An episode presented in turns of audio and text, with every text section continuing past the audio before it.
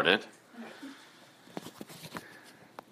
Carrie, would you open us up in prayer and pray for Yvette today? Yes. She's speaking this morning. Father, I just thank you for this morning, the beautiful morning that it is, Lord. And I just thank you for this opportunity that we have just to come together, Father, and just um, worship you, Lord, and uh, just hear from you this morning. I just pray that our hearts and our minds, Father, would just be focused and fixed upon you, Lord. And I do lift up Yvette this morning to you, God, as she is sharing this morning, God. And um, I just pray, Father, that you would just equip her, Father, that you would strengthen her, that you would focus her mind this morning, Lord. And I pray for those that are, are hearing this morning um, that it, there would be a ripe harvest this morning, God. And we do um, just continue to lift up Gilda as she is away and preparing to come home tomorrow, Father. Just pray that you would just be with her and uh, give her safe travels home tomorrow, Lord. And just. Uh, just again, just uh, protect our time together this morning, Lord. I just pray, Father, that we would have uh, just open hearts. The hearts would be good soil, Lord, and that we would be able to just block out anything, Father, that would come to distract, Father, and that we would just be able to just sit in your presence and receive this morning. In Jesus' name, amen. Amen. I'm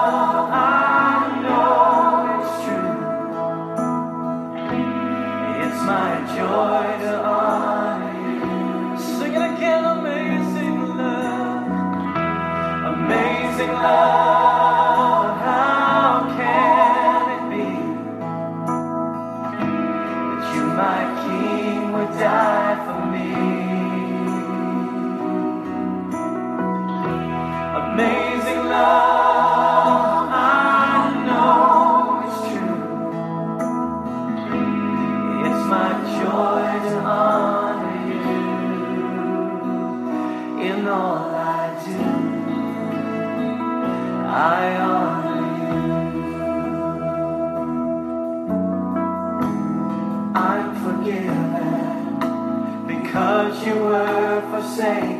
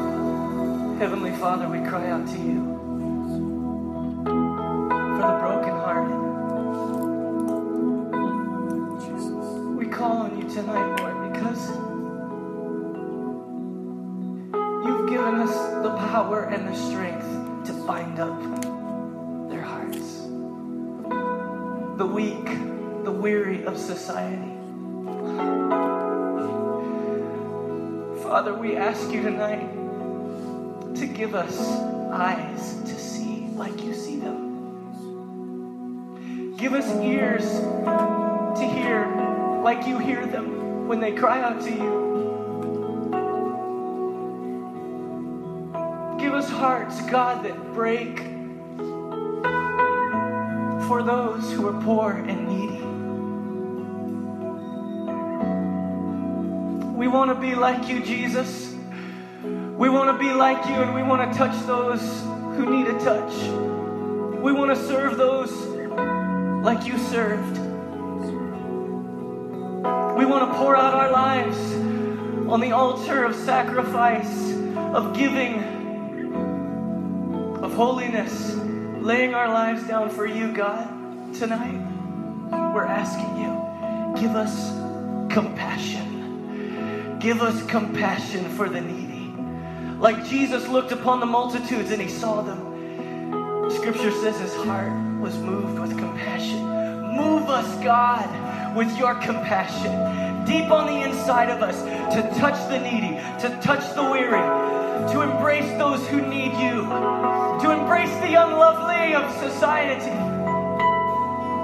the generation that is lost. We want to embrace them. We embrace them, God. Give us the passion and compassion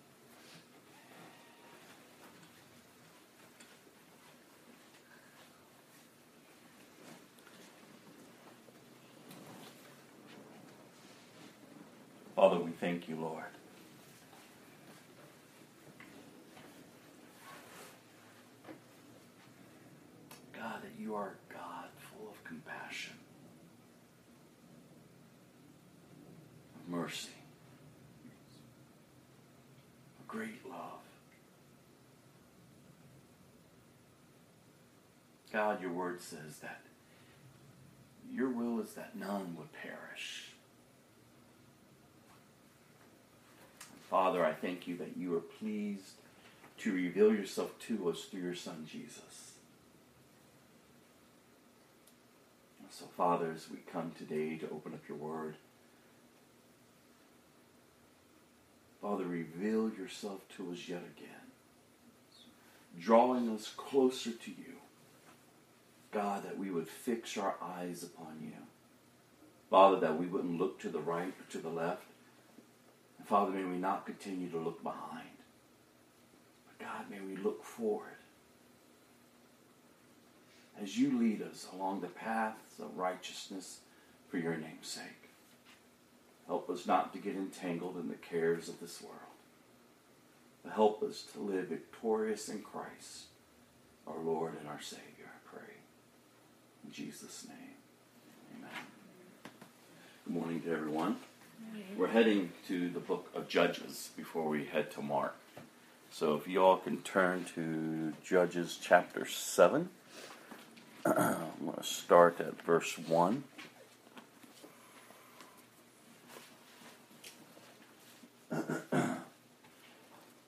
And it's interesting how this these verses came to me this week as I was out walking and praying. God reminded me of this account that is captured for us in Scripture of Gideon's army. You see, they were about to go to war. The enemy was pressing in. and we must remember, as we've talked a lot about here, is that God's plan, if you open up the, the Bible from Genesis to Revelation, God reveals his plan to us that his purpose and his hope is to have a people that he will call his own, and in that, they in return will call him their God. And I've been encouraging us that we need to be a people who are living for Christ, not a people who hold a form of religion and deny his power. There's a lot of people out there doing that. But what the world needs to see is people who are truly living for their God putting their faith and putting their hope in God and in God alone. It's easy as we live in this world to get consumed with circumstances, with the outer influences of life that come and press up against us. Oh, but we must remember, as believers, that we have hope in Christ and in Christ alone. Here we find Gideon and his army at this time, God has selected the Israelites, if you would, as his people.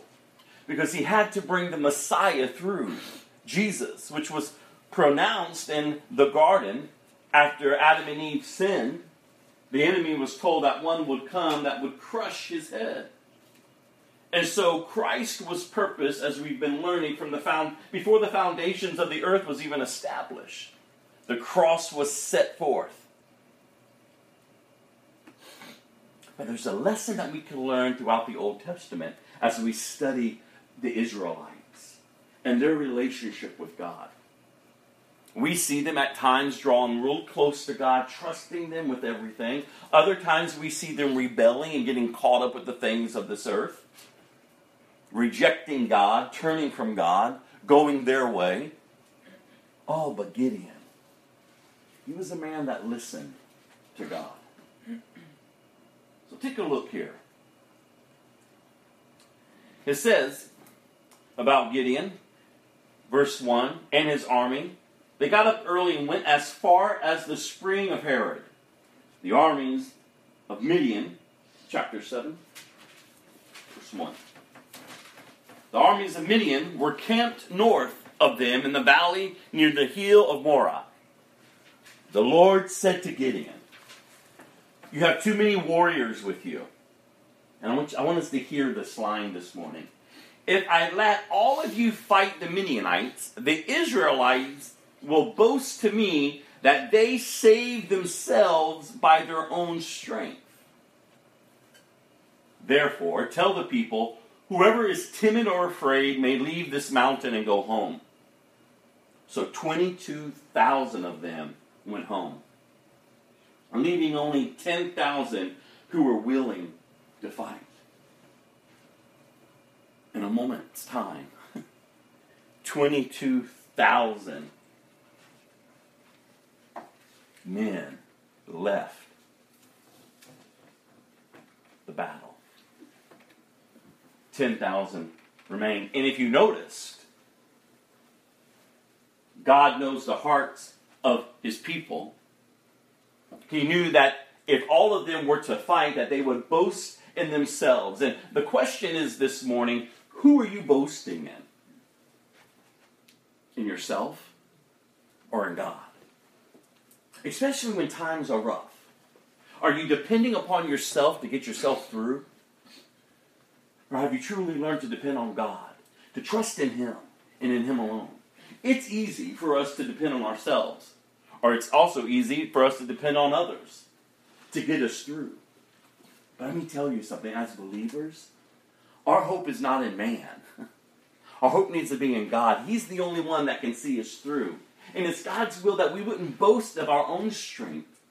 Ah, as we were listening to worship this morning, no, we are to be a people who are submitted, humbly submitted to God. That we're to live lives as he's as he lived. You know, Jesus is the greatest servant. So who are we to think as his people that we're going to be greater than those that we're called to serve, or even greater than the one who is the greatest servant? No, he calls us to live a life as he lived on this earth, to serve others, to love others, to allow others to know of his great love for them. That he came to seek and to save the lost, to free us from ourselves, being ruled by sin, by our own desires. And we've been talking a lot about that lately. You know, the Bible, and we talked about it in Galatians, that we're to consider that old nature, those old desires, nailed to the cross and crucified there. Remember, your Christian life is not about living a perfected life or a perfect life, it's about living a life that is maturing, that is growing in Christ. God knew. I can't have all of you fight. Because you only boast in yourself. 10,000 remained. Verse 4 But the Lord told Gideon, There are still too many. Bring them down to the spring, and I will test them to determine who will go with you and who will not. When Gideon took his warriors down to the water, the Lord told him, Divide the men into two groups. And one group put all those who cup water in their hands and lap it up with their tongues like dogs. And the other group put all those who kneel down and drink with their mouths in the stream. You still have too many, Gideon. We've got to get it to a place when people look at this battle, they don't see you, they see me. Remember, the Israelites were known throughout their time, not by who they were, but by the God they said that they served. And I've been challenging us as believers. The, the focus shouldn't be on us. The focus should be on God. In fact, the other nations were not afraid of Israel. If you read through the Old Testament, they weren't afraid of the Israelite army. They were afraid of the God that the Israelites served. Now we see here God is, is setting the stage to reveal himself. Divide them up, Gideon. The ones who would kneel down at the stream, cup their hands, and lap out of it like a dog. Compared to the ones who would come to the stream and put their face down and begin to drink. If you study through this, the commentaries talk about how they marched in the heat of the day. I want you to think about their environment, the heat that was pressing in on them. And, and, and not just the, the physical aspects of the heat, but maybe even the emotional toll that it's taking. They knew they were going to face a great enemy. And 22,000 men just left. How are we going to be victorious when our army is dwindling? You know, same with us. We can start having thoughts and we start we can get from point A to point Z in a second and when we start focusing on our circumstances. We can become anxious, we can become overwhelmed. We can get into so much stuff that's out there, but we must remember that is how the old nature lived. If you are a Christian this morning, you need to learn to grow and mature into the newness of life. You are a new creation, not of the old. God said, Gideon, divide them up. And look at this. Verse 6 Only 300 of the men drank from their hands. All the others got down on their knees and drank with their mouths in the stream. Here's another thought I made note of today. what is your position? One of desperation or one that is remaining alert and self control? The men who kneeled down took, cut the water and lapped. They were practicing self control. They were practicing that they were remaining alert. They knew what they were facing. Uh, the other men gave in to their temporalness desire. They needed to quench their thirst. And they had a moment and they gave in and they lost sight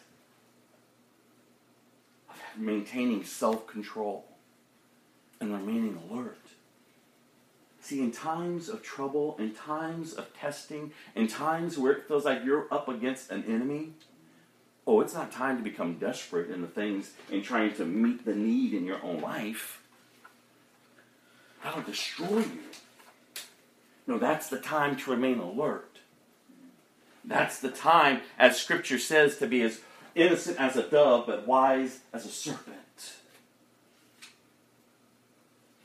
Like, oh, that's not time to give in to just to meet your, your desires within.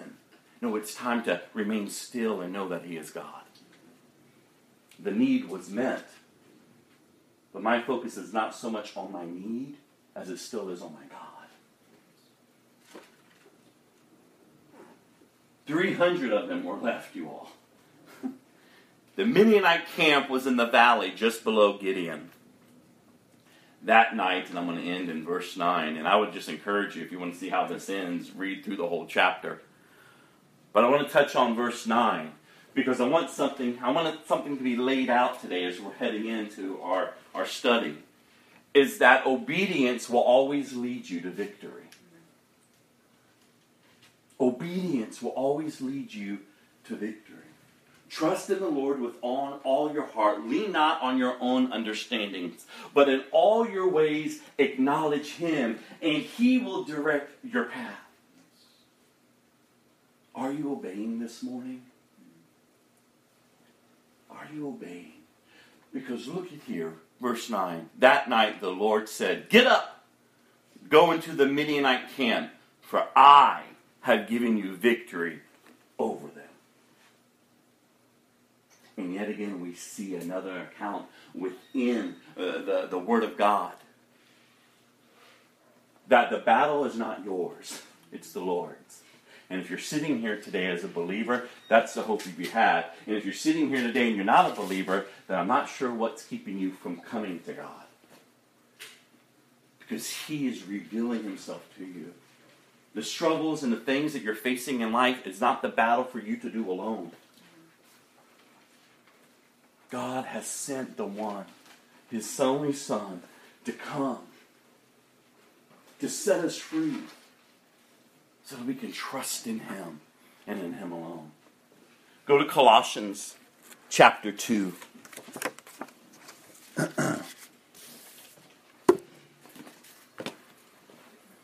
Verse 6.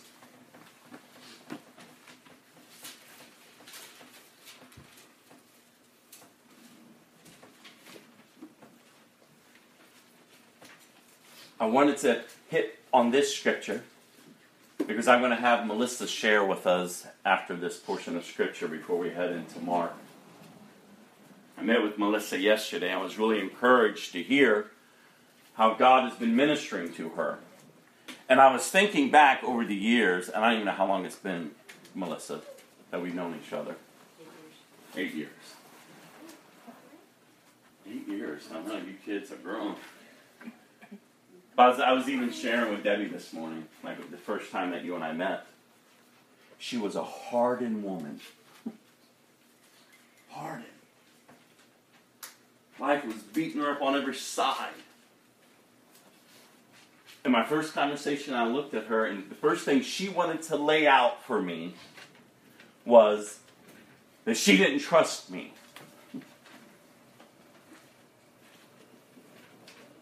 Said to her, Melissa, it's not about trusting me. Don't trust me, but trust in the one that I'm going to tell you about. That's my hope for you. And I've watched Melissa grow throughout the years. And so when I was sitting with her yesterday, she was sharing with me what took place this week and how God had been ministering her. And I said, Melissa, you got to share with everyone today. Share what God is doing because this is a testimony. You know, the Word of God says that we're overcomers by the blood of the Lamb, Jesus, and the word of our testimony. Are you testifying today about the goodness of your God, or are you speaking more about your problems in life? Listen, it's easy to get caught up in the life struggles, but I'm telling you, we got to grow, we got to mature, we got to get up from just feeling sorry for ourselves and allowing our struggles to define us. We as believers have got to start being defined by the one in whom we are calling on. And in Colossians chapter 2, I lost my place. Give me one second. Let me get there. Verse 6.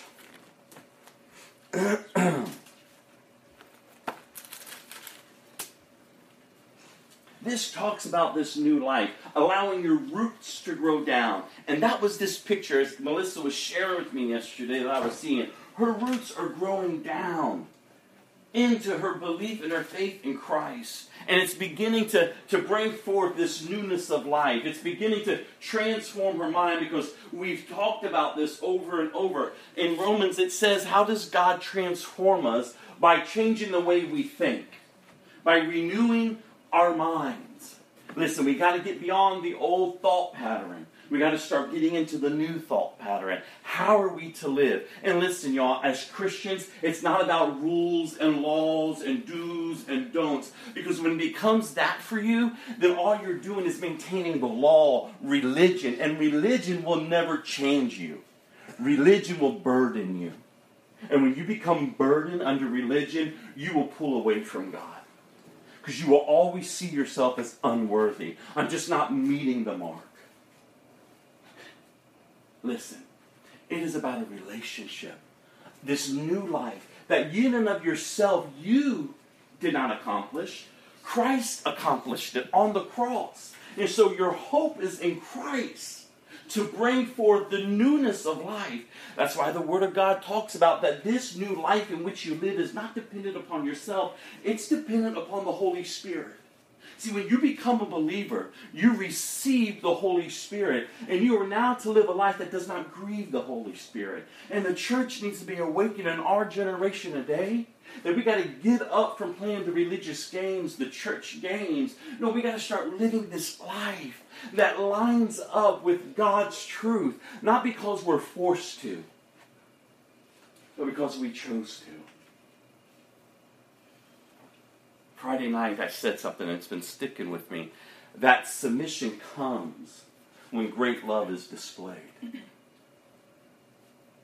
You can't force someone to submit. You could, but it's not true submission.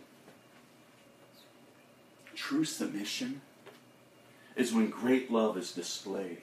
That's why men are challenged in the church, and they should continue to be challenged to love your wives Christ loved the church. Women don't settle for men who aren't loving Jesus. Because they will never really know, know how to love you. They will never see the value and the worth that Christ has in you. Don't settle for men who do not honor Christ because they will never honor you. They will only see you for the temporalness of life. And why would you settle for that? See, women aren't to be forced to submit. Marriage is a picture of the relationship with Jesus and the church. And when we give our lives to Jesus, it's because his great love was displayed. He's not forcing us. No, you just willingly go, How could I not submit to you? So it doesn't become rules and laws and do's and don'ts. It's not a burden. It's no, I just desire. And as it is in marriage, we're first to tell the women to submit. Oh, but we got to stop that.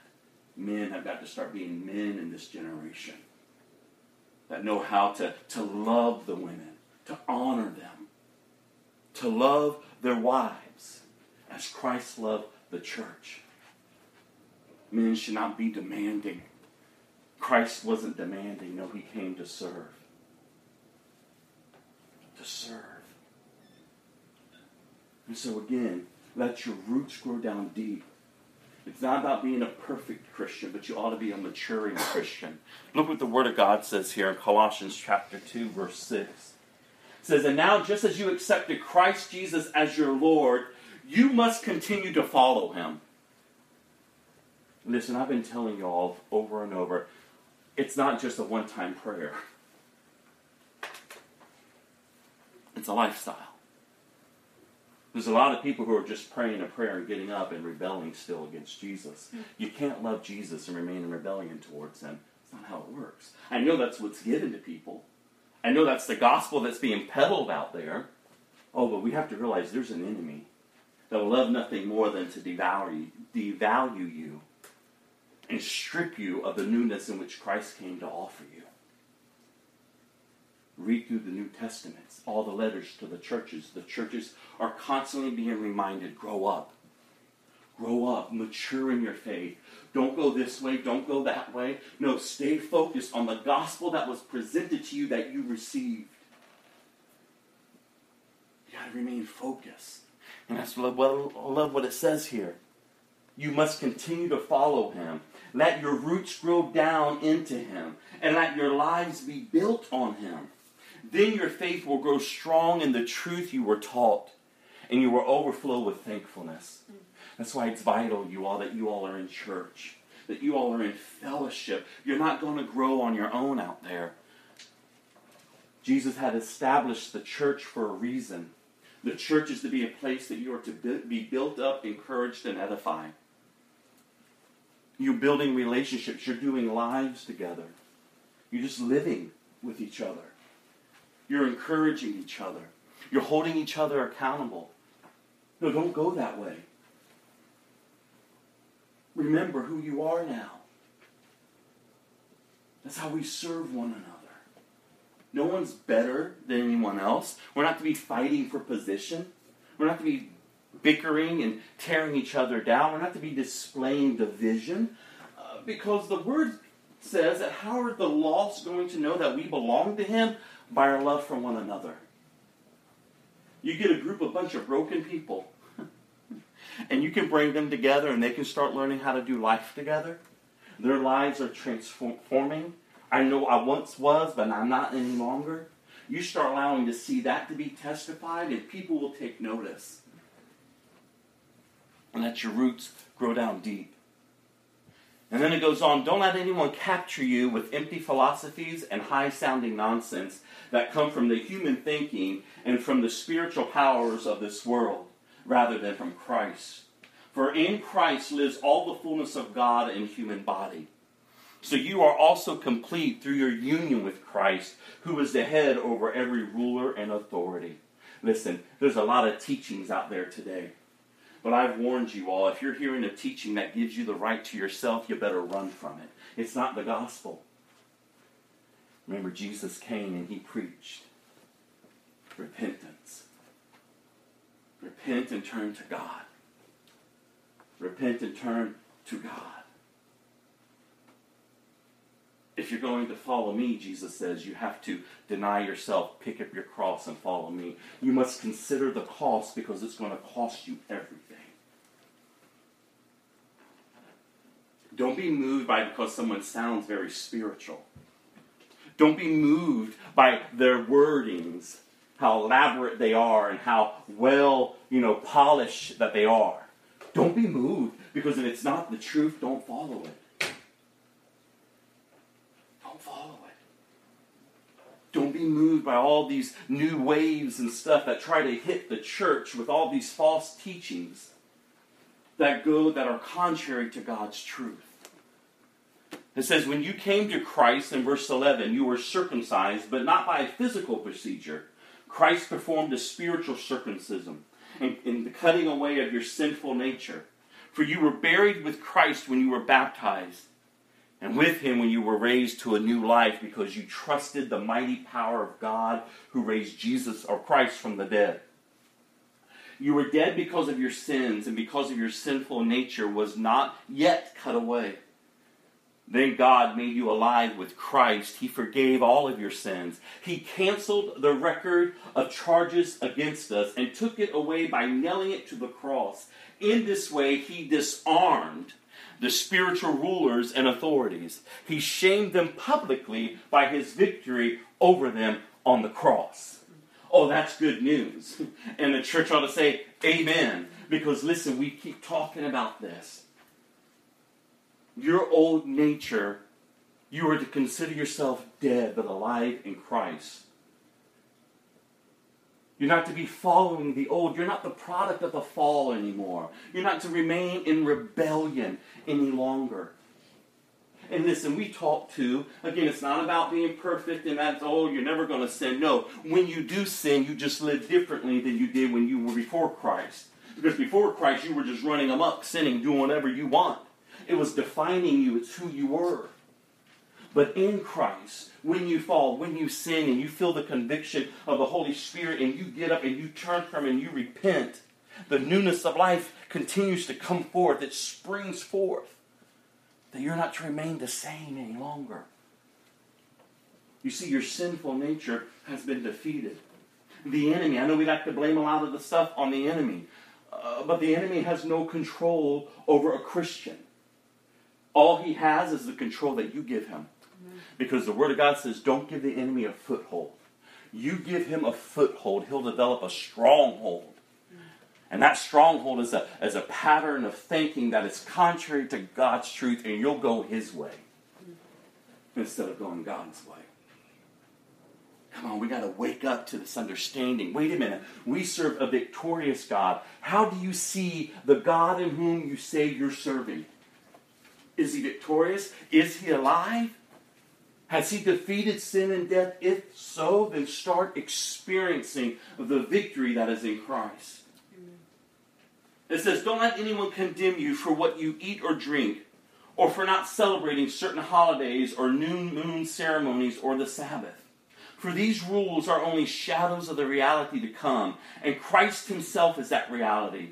Don't let anyone condemn you by insisting on pious self denial or worship of angels, saying they have had visions about these things. Their sinful minds have made them proud, and they are not connected to Christ, the head of the body. For he holds the whole body together with its joints and ligaments, and it grows as God nourishes it. Don't let another condemn you because of what you eat or drink, or rather, you keep the Sabbath or not. Don't make it about all these rules and laws and do's and don'ts. Trying to, in your own strength, remain holy. no. And be careful again of the teachings that, are, that you're hearing. Chasing after angels instead of chasing after Jesus. Listen, when religion puts something between you and Jesus, it's not true religion. It's not true faith in Christ. Whatever that something may be. If you have to accomplish something or get through someone else to get to Jesus, if that's what you're being taught, look what the Word of God says. They are not connected to Christ. Careful. The teachings that we're following. Verse 20 You have died with Christ, and He has set you free from the spiritual powers of this world. So, why do you keep on following the rules of the world, such as don't handle, don't taste, don't touch? Such rules are mere human teachings about things that deteriorate as we use them. These rules may seem wise because they require strong devotion, pious self denial, and severe bodily dis- discipline, but they provide no help in conquering a person's evil desires. Listen, we've talked about it, and I said it earlier in Galatians. Our evil desires, those desires are within. All we are to do is consider them nailed to the cross and crucified there. Nailed to the cross and crucified there. I can't try within myself to, to, to keep all of them down. No, I just got to consider them defeated. Trying to live a pious life, trying to all these self denials and, and, and doing all this stuff that's making it look like you're doing in your own strength will never amount to anything. You will be tormented and defeated constantly. Listen, y'all, it's really when you just lay your life down and you're real with Jesus. God, you know my old nature. God, you have given me the victory over it. Now, God, help me to walk in that victory. I'm still having issues with this, I'm having issues with that, whatever it may be. Get among fellowship, start being discipled on what it means to live as a Christian, to walk and, and to talk and to serve as one who says they're following Christ. It's the only way to live, you all. And that's why I was so encouraged yesterday when I was sitting down with Melissa. A woman eight years ago who stood with such hardness of heart. And I've watched her throughout the years grow. And yesterday I saw a woman who is becoming a lady of, of peace, a lady of purpose, a lady that has allowed herself to say, I want my roots to grow down deep. So, Melissa, come and, and share with us what you shared with me yesterday, please. Um, scary. So forgive me. Um, I just asked God this this week. I asked God to blind me for my eyes and let me see through His eyes. And through everything that happened this week and everything, um, He did just that. And one night I was I was I had the Bible in my hand. I said, God, give me what you need me to hear today, and let me run with it and praise about it. And this is what He gave me. Um, Second Corinthians six, and it says, as God. Oh, sorry.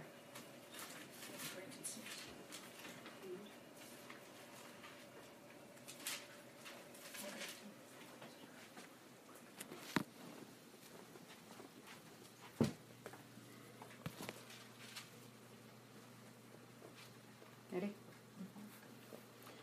Um, as God's partner, and as as we've learned our identity in church, that right there would just broke me. He's like, I'm God's partner.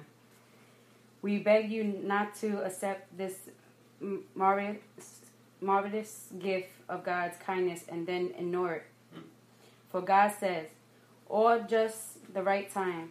Oh, I'm sorry. At just the right time, I heard you on the day of salvation. I helped you. Mm-hmm. Indeed, the right time is now. Today is the day of salvation. Mm-hmm. We live we live in such a way that no one will stumble because of us. And no one will find fault with our ministry. In everything we do, we show that we are true ministers of God. We patiently endure troubles and hardship and calamities of every kind. We have been beaten, been put in prison, faced angry mobs, worked to exo- ex- Exhaustion. exhaustion, sorry, endure sleepless nights, and gone without food. We prove ourselves by our purity, our understanding, our patience, our kindness, by the Holy Spirit within us, and by our sincere love. We faith- faithfully preach the truth. God's power is working in us and I. We use the weapons of righteousness in the right hand for attack and the left hand for defense. We serve God whether people honor us or despise us, whether they sla- slaughter us or praise us. We are honest, but they ca- call us imposers. We are ignored even though we are well known. We live close to death, but we are still alive. We have been beaten, but we have not been killed. Our heartache, heart aches, but we always have joy. We are poor, but we give spiritual riches to others. We own nothing, and yet we have everything. Oh, dear Coloss- Colossian family, friends, we have spoken honestly with you, and our hearts are open to you. There is no lack of love in our part, but you have withheld your love from us. Mm. I am asking you to respond as if you were my own children. Open your hearts to us. Don't team up with those who are unbelievers. How can righteousness be a partner with wickedness? How can light live with darkness? What harmony can there be, be between Christ and the devil? How can a believer be a partner with an unbeliever? And what union can be there between God's temple and idols? For we are the temples of the living God. As God said, Melissa, True Freedom Fellowship will live in them and work amongst them. I will be their children. Uh, sorry, their God, and they will be my people. Therefore, come out from amongst unbelievers and separate yourself from them, says the Lord. Don't touch their folly things, and I will welcome you, and I will be your father, and you will be my sons and daughters, says the Lord Almighty.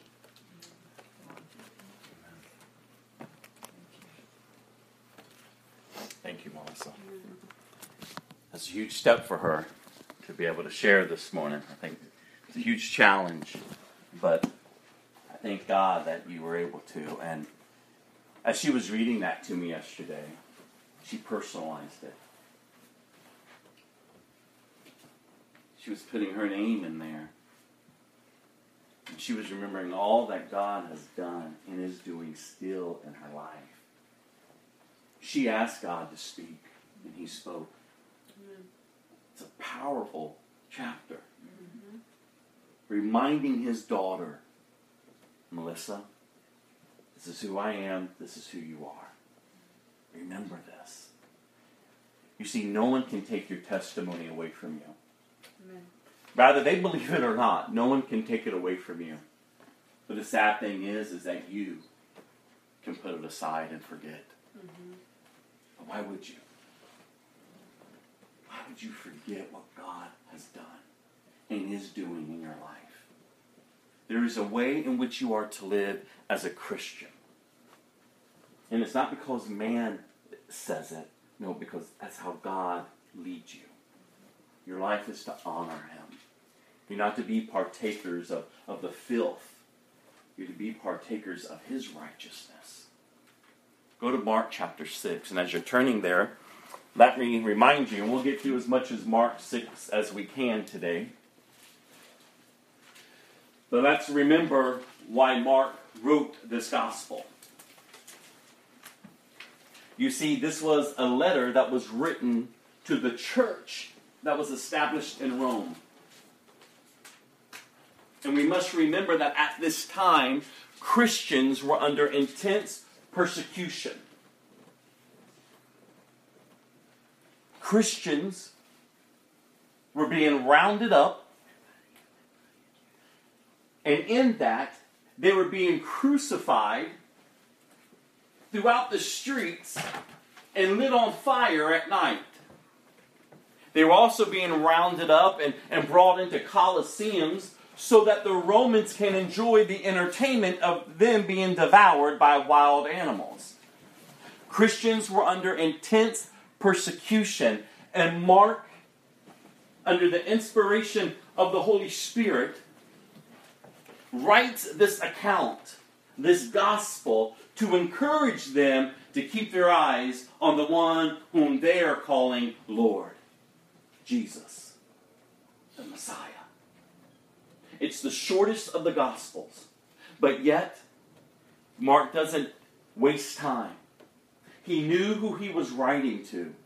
He knew he needed to remind them not just of Jesus' words, but who Jesus was. And so it is today as the church opens up this book that we ourselves must be challenged as these believers were challenged. to live your life for Christ, no matter your circumstances. Your life in Christ should be your priority. Don't lose sight of His words and who He is. We left off in chapter 5, and in chapter 5, we saw great faith being displayed.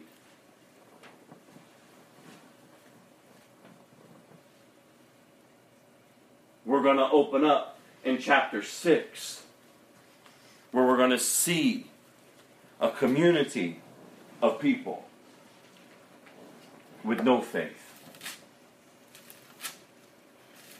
Chapter 6, verse 1.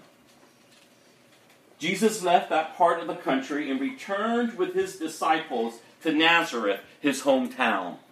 So let's not forget the city in which he just entered. This is his hometown. They knew Jesus. The problem was is that they were just remembering him as they knew him. They did not receive him or know him to be the Son of God. The next Sabbath, he began teaching in the synagogue, and many who heard him were amazed. They asked, Where did he get all this wisdom and the power to perform such miracles? They scoffed. He's just a carpenter, the son of Mary, and a brother of James, Joseph, Judas, and Simon. And his sisters live right here among us. They were deeply offended and refused to believe in him. They refused to believe in him. They were deeply offended. It made no sense to them. Who is he now with all this authority, with such words, and performing such miracles? They refused to be open to the truth. And you know what? It's no different than our generation and the generations to come. People will be offended by Jesus' teachings,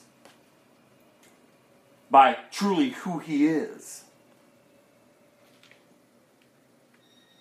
They will scoff at him, they will mock him, they will not accept him.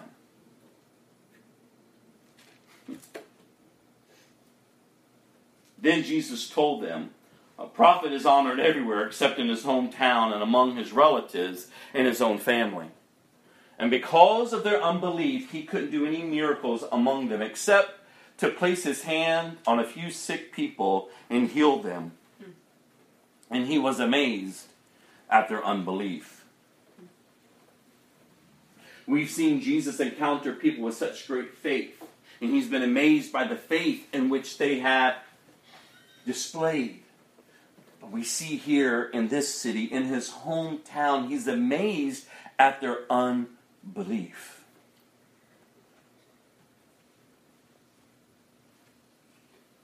Jesus was to, to describe your faith among us, would he be able to say you're one of great faith or one of great unbelief?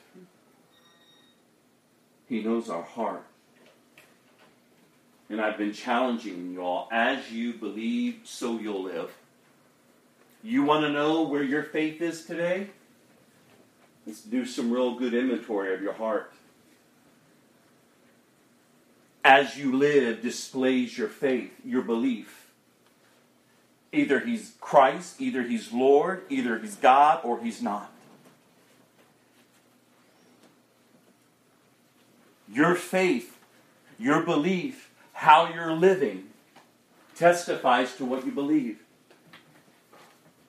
And don't be angry at others. Recognize it within yourself and just repent. Turn to God. I encourage you all the time, too. You want to know how close you are to God? Listen to the words that are coming out of your mouth. No one else has to tell you what your life looks like in Christ. You yourselves can see it.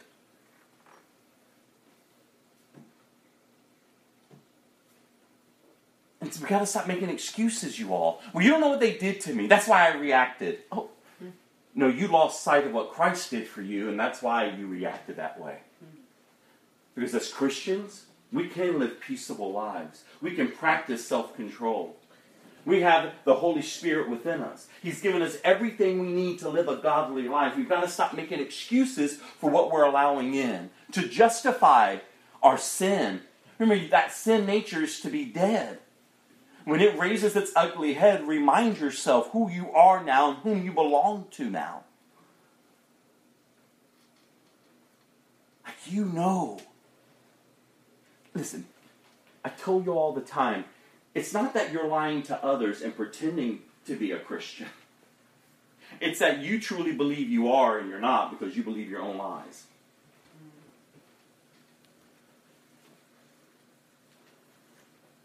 And you're making excuses. No, let's be Christians, you all. Let's be people who say, you know what, yes, okay, I, I, this went wrong, forgive me. Let's, let's humble ourselves before God. Let's live lives of faith and belief. Let's allow God to move among us. Don't allow our unbelief to hinder God's work in our lives. God will not force himself on you. And in fact, you keep going after what you want, he turns you over to it. If that's what you want to lord over you, if that what you want to be your God, but in turning us over to it, he's always there reminding us, come back this way. Come back to me. That's why I tell people all the time, why would you choose his wrath over his love? He's displayed such great love to us. And yet we will choose rebellion and his wrath over his great love because we want our temporalness met. Listen, we're not to be part of the temporalness of life. No, we're setting our gaze on the eternal aspects of life. So today's the day is I want to challenge you. Are you a person of faith or are you a person of great unbelief? And you don't need a preacher or anyone else to tell you, you yourselves know. If your last breath was taken from you now, would you stand in his presence and be received? Well done, my good and faithful servant. Or will you hear, Depart from me, I never knew you? But God, I did this, and God, I went to church, and God, I read my Bible, and God, I did this, I did that, I did this, and that. I don't know you. You chose not to love me. You gave your affections to others. See, God's great love displayed for all creation to see by Jesus laying his life down. He's not going to force you to love him. He didn't force these people to accept him. He didn't push his agenda and tell them, wait a minute, this is who I am. He didn't, he didn't f- push back on them. No, he respected them enough to say, if I'm not welcomed, I'll go.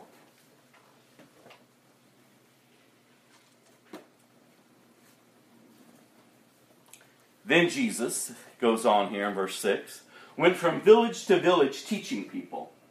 And he called his twelve disciples together and he began sending them out two by two, giving them authority to cast out evil spirits. He told them to take nothing for their journey except a walking stick no food, no traveler's bag, no money. He allowed them to wear sandals, but did not take change, not to take a change of clothes. He says, Wherever you go, stay in the same house until you leave town. But if any place refuses to welcome you or listen to you, shake its dust from your feet as you leave to show that you have abandoned these people to their fate.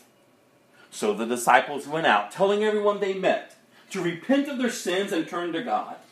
And they cast out many demons and healed many sick, anointing them with olive oil. So he leaves one town and he begins to visit the others. And now he's allowing his disciples to get a taste, if you would, of what it's going to be like when he won't be among them. But listen to what he just said to them.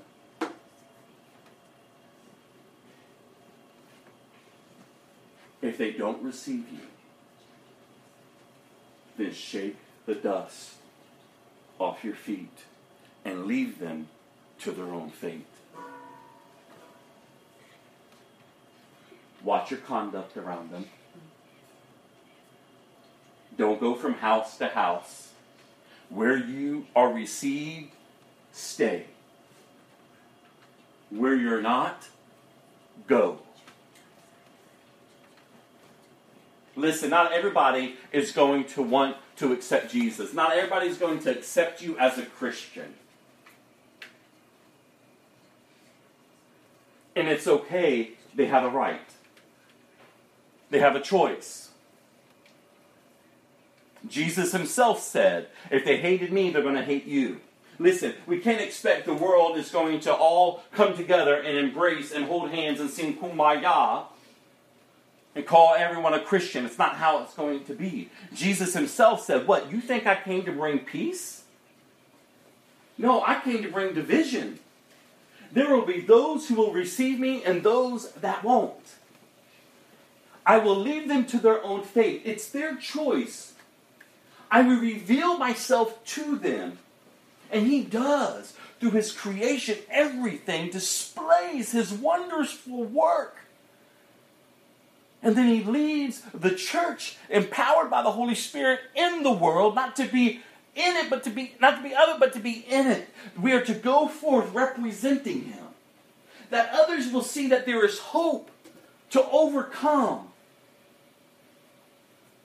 to have peace that surpasses all understanding. That we're not tight fisted, clinging to the temporalness of life, but we've learned to let it go and just be people of peace, serving and loving one another.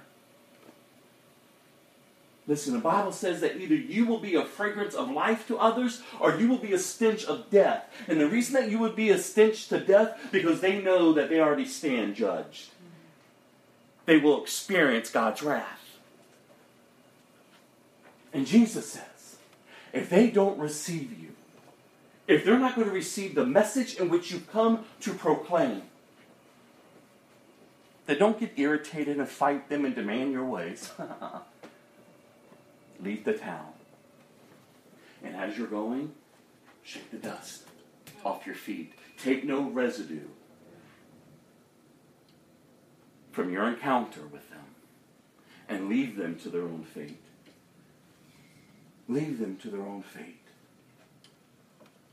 to their own disbelief. But for those that were, that were receiving the message, the fullness of repentance, look at the message in which they were told to go forth and say. To repent. The kingdom of God is at hand. To turn from your sins and to turn to God. And then Mark goes right into John the Baptist. Listen, everyone was trying to figure out who Jesus was. some says he's Elijah, some says he's a prophet. Herod think, thought he was John the Baptist. Who do you say Jesus is? It is a question that Jesus asked his disciples, who do people say that I am? And they listed everything, but then he looks at them and he says, But who do you say I am? You see, that's when the rubber meets the road. When you yourself really answer that question Who is he? He can't just be a good man. He just can't be a good teacher. He just can't be a prophet. No, he is the Son of God. He's the Savior. He's the Messiah, the King of Kings and the Lord of Lords. He is whom you're putting your faith in and your hope in and your belief in. And it's transforming you into this newness of life. Listen, I shouldn't be standing up here doing what I'm doing today. In and of myself, if I was living for myself, I wouldn't be doing this. I'd be right back with the drinking, the drugs, the sex, and everything else. Doing me, running me, chasing after the wind. I wasn't looking for Jesus. I could care less about Jesus. I hated him. The majority of my life, I hated him. I even hated Christians. I hated the thought of him. And today, I love him with everything that I have. Like, oh God, you have delivered me from much. And not for anything of myself. But your word says you loved me, yet though I was a complete rebellion towards you. Such great love is displayed. How could I have not bowed my knee? How could I not have a passion to let others know of his great love for them? That you don't have to be enslaved to all the junk that's out there. That there is hope, that there is freedom. The thousands and millions of people that are dying all around the world. And they're entering into an eternity that is separated from God. And we want to play church. We can't, you all. You may be the only hope that someone has in their life. And that's why you can't keep acting like they act. Because you know better. Because you've heard truth. How are you responding to truth? It says here in verse 14 Herod Antipas, the king, soon heard about Jesus because everyone was talking about him. Some were saying, This must be John the Baptist raised from the dead. That is why he can do such miracles. Others said, He's a prophet Elijah. Still others said, He's a prophet like the other great prophets of the past. When Herod heard about Jesus, he said, John, the man I beheaded, has come back from the dead. As it is today, everyone's got opinions about Jesus. They didn't know what to do with Jesus in his time. And Herod, this king, who beheaded John the Baptist, and we're going to talk about that in a minute, he thought, oh man, John the Baptist is back. The guilt and the shame of what he did to a man of God was weighing heavy on him.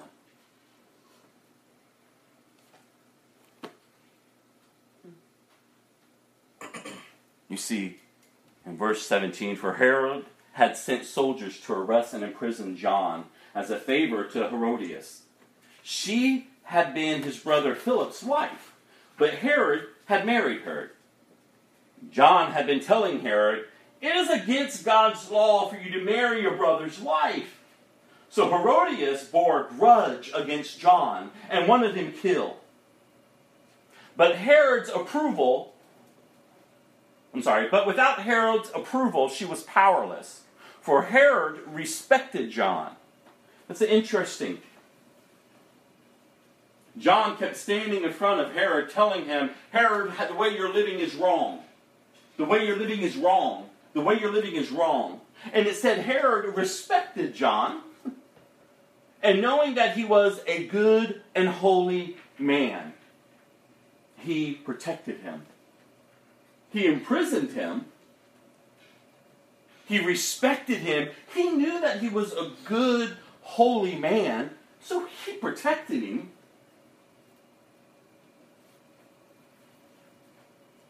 Herod was greatly disturbed whenever he talked with John, but even so, he liked to listen to him. Listen, there's a lot of people who like, like to be around Christians. They may respect you, They may listen. They may be disturbed by you, but yet somehow they're, keep, they're drawn to you to keep listening to what you're saying. Herodias' chance finally came on Herod's birthday.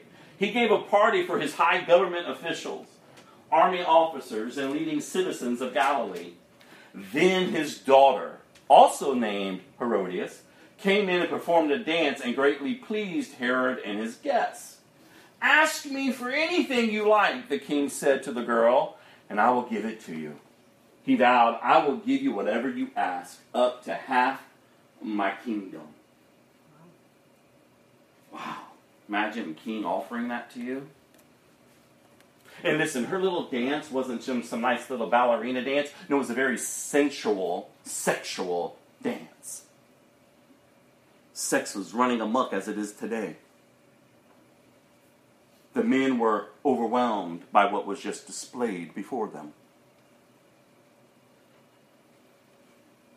Listen, grudges will always lead to destruction. Don't remain bitter and hold grudges. And so then when you get a chance to get someone, you get them. That's not how you live as a Christian. This woman's daughter is about to come back to her. They're both both of their names are Herodias. And she's about to tell her mother, You won't believe what I was just offered. So she went out and asked her mother, What should I ask for? Her mother told her, Ask for the head of John the Baptist. Listen, she didn't ask, oh, ask him to have, you know, up to half of his kingdom. Let's make sure you're set, you know. She didn't ask for anything else. She was more concerned about what was in her, her grudge and her bitterness. And she was quick to answer. Notice she didn't give thought. She was quick. Careful to be so quick with decisions that you're making when you start harboring bitterness and unforgiveness. It will always lead to destruction. If not yours, someone else's. So the girl hurried back to the king and told him, I want the head of John the Baptist right now on a tray. The king deeply regretted what he had said, but because of the vows he had made in front of his guests, he couldn't refuse her. So he immediately sent an executioner to the prison to cut off John's head and bring it to him. The soldier beheaded John in the prison, brought his head on a tray, and gave it to the girl, who took it to her mother. When John's disciples heard what had happened, they came to get his body and buried it in a tomb.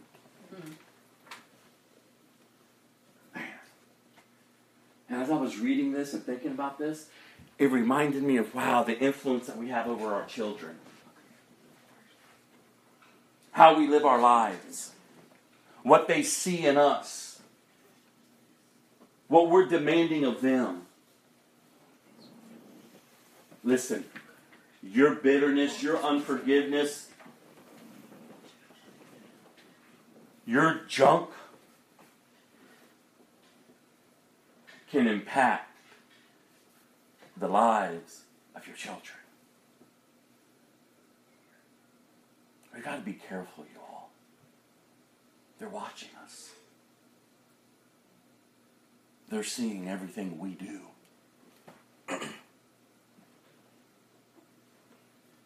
and we influence them. Instead of this mother influencing her daughter for the good, she only saw her chance to get what she wanted. And she used her daughter. Go ask for John the Baptist's head and bring it to me. And she loved her mother so much, she didn't even give thought. Mom, if that's what you want, that's what I'll do. Oh, God, help us, you all, for how we influence our children. God, help us.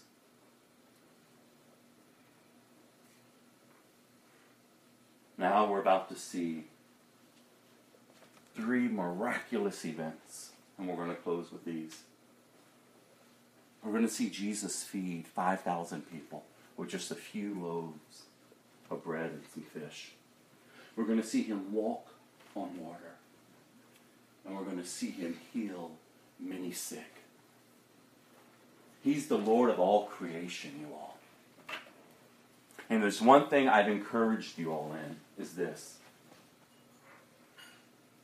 Mankind created man, men and women. You have a right to obey or not to obey. But everything else out there, all creation, has to obey when he speaks. But he's given us free will. Choose. Choose how you're going to live this day. And when he speaks to creation, it has to line up with the order in which he has brought it to. And this is the God in whom we serve. The apostles returned to Jesus from their ministry tour and told all they had done and taught. Then Jesus said, Let's go off by ourselves to a quiet place and rest a while. He said this because there were so many people coming and going that Jesus and his apostles didn't even have time to eat. So they left by boat for a quiet place where they could be alone. But many people recognized them and saw them leaving, and people from many towns ran ahead along the shore and got there ahead of them. Jesus saw a huge crowd as he stepped from the boat and listened to this, and he had compassion on them because they were like sheep without a shepherd.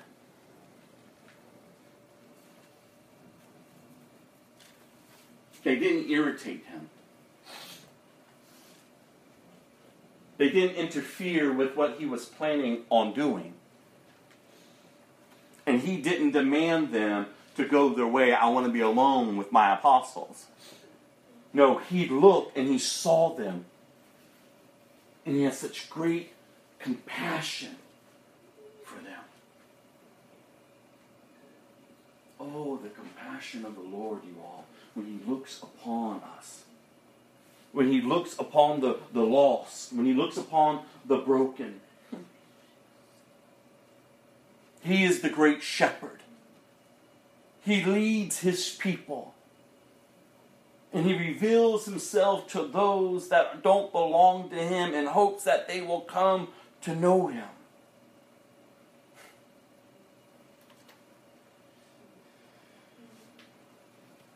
So he began teaching them many things. Late in the afternoon, his disciples came to him and said, This is a remote place and it's getting late. Send the crowds away so they can go to the nearby farms and villages and buy something to eat. But Jesus said, You feed them. Listen, they're overreacting now. Come on, Jesus. There's too many people. It's getting late. Send them their way. And he says, No, don't miss what I'm displaying to you and showing you. You feed them. With what? They asked. We had to work for months to earn enough money to buy food for all these people. How much bread do you have? He asked. Go find out. They came back and reported, We have five loaves of bread and two fish. Then Jesus told the disciples to have the people sit down in groups on the green grass. So they sat down in groups of 50 uh, or 100. Jesus took the loaves, the five loaves and two fish, looked up toward heaven and blessed them. Then, breaking the loaves into pieces, he kept giving the bread to the disciples so they could distribute it to the people. He also divided the fish for everyone to share. They all ate as much as they wanted, and afterward, the disciples picked up 12 baskets of leftover bread and fish. A total of 5,000 men and their families were fed from those loaves. Everything was met that day. Every need was met. From the spiritual aspect to the physical aspect. He's a God that cares for the wholeness of a person. He's a God that will provide for the wholeness of the individual. Listen, He's not a God that's just going to leave you out there. No, He's a God that provides all provision. And lastly, this last section. Immediately after this, Jesus insisted that his disciples get back into the boat and head across the lake to Bethsaida, where he sent the people home. While he sent the people home. After telling everyone goodbye, he went up into the hills by himself to pray. Late that night, the disciples were in the boat in the middle of the lake, and Jesus was alone on land. He saw that they were in serious trouble, rowing hard and struggling against the wind and waves. The disciples were on their own. Jesus was praying. And I love this scripture. He saw that they were in serious trouble. Just as he does in our lives. He sees us working so hard as the storms of life are beating us up.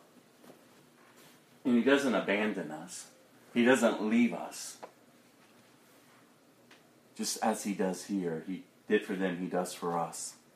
He comes. And notice that the disciples were where Jesus wanted them to be. Sometimes life, things that we have to face, are the things we need to go through in order to get to where we're going. In order for God to display his great power among us. Trials come, you all, and they must come. Because that's how you grow.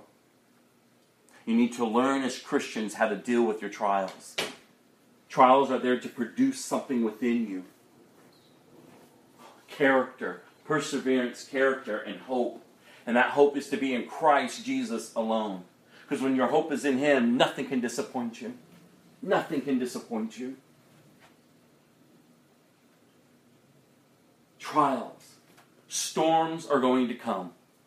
Seasons are going to blow in and blow out of your life. There'll be seasons of peace, like, oh, everything's kind of good. And then just the next day you wake up and boom, another season has entered in. And life just seems to be chaos. But listen, your hope is not in the chaos of life. Your hope is in the one who can speak to life and bring order. Don't be moved. Let your roots grow down deep and keep following him. He looked and saw that they were in need. It says about three o'clock in the morning, Jesus came toward them, walking on the water. He intended, I like this, to go past them. But when they saw him walking on the water, they cried out in terror, thinking he was a ghost. They were all terrified when they saw him. But Jesus spoke to them at once. Don't be afraid. He said, Take courage. I am here. Do you need to hear that today? Is your life out of control? If there's issues going on, then you need to hear the word of the Lord tell you, Don't be afraid. And not just don't be afraid, but take courage. I'm here. Don't be afraid. Take courage. I'm here. Then he climbed into the boat, and the wind stopped. They were totally amazed, for they still didn't understand the significance of the miracle of the loaves. Their hearts were too hard to take it in. And they had crossed the lake. They landed in Gerson. They brought the boat to shore and climbed out. The people recognized Jesus as at once. A couple times we've heard that. People are recognizing him. And they ran throughout the whole area, carrying sick people on mats to wherever they heard he was. Wherever he went in, villages, cities, or the countryside, they brought the sick out to the marketplaces. They begged him to let the sick touch at least the fringe of his robe, and all who touched him were healed. He's a God that heals, He's a God that restores. I love Jesus' words when he says, Peace I give you, peace I leave with you. That means nothing missing, nothing broken. Listen, as a Christian, that's how you need to see yourself. I'm living a life and I'm making decisions and choices out of the wholeness of who I am in Christ. I'm not making decisions out of brokenness. No, I'm making I want to start and learn how to make decisions out of wholeness, out of a life that is in Christ, out of having a position that Christ purchased for me through the cross and through his resurrection. He's victorious, you all. And in him, we can have the victory. In him, as these sick people were, we can be made whole, healed, so that others will know and see that there is a God who loves them. Amen? I want to close with this last song, and then I'll close this in prayer.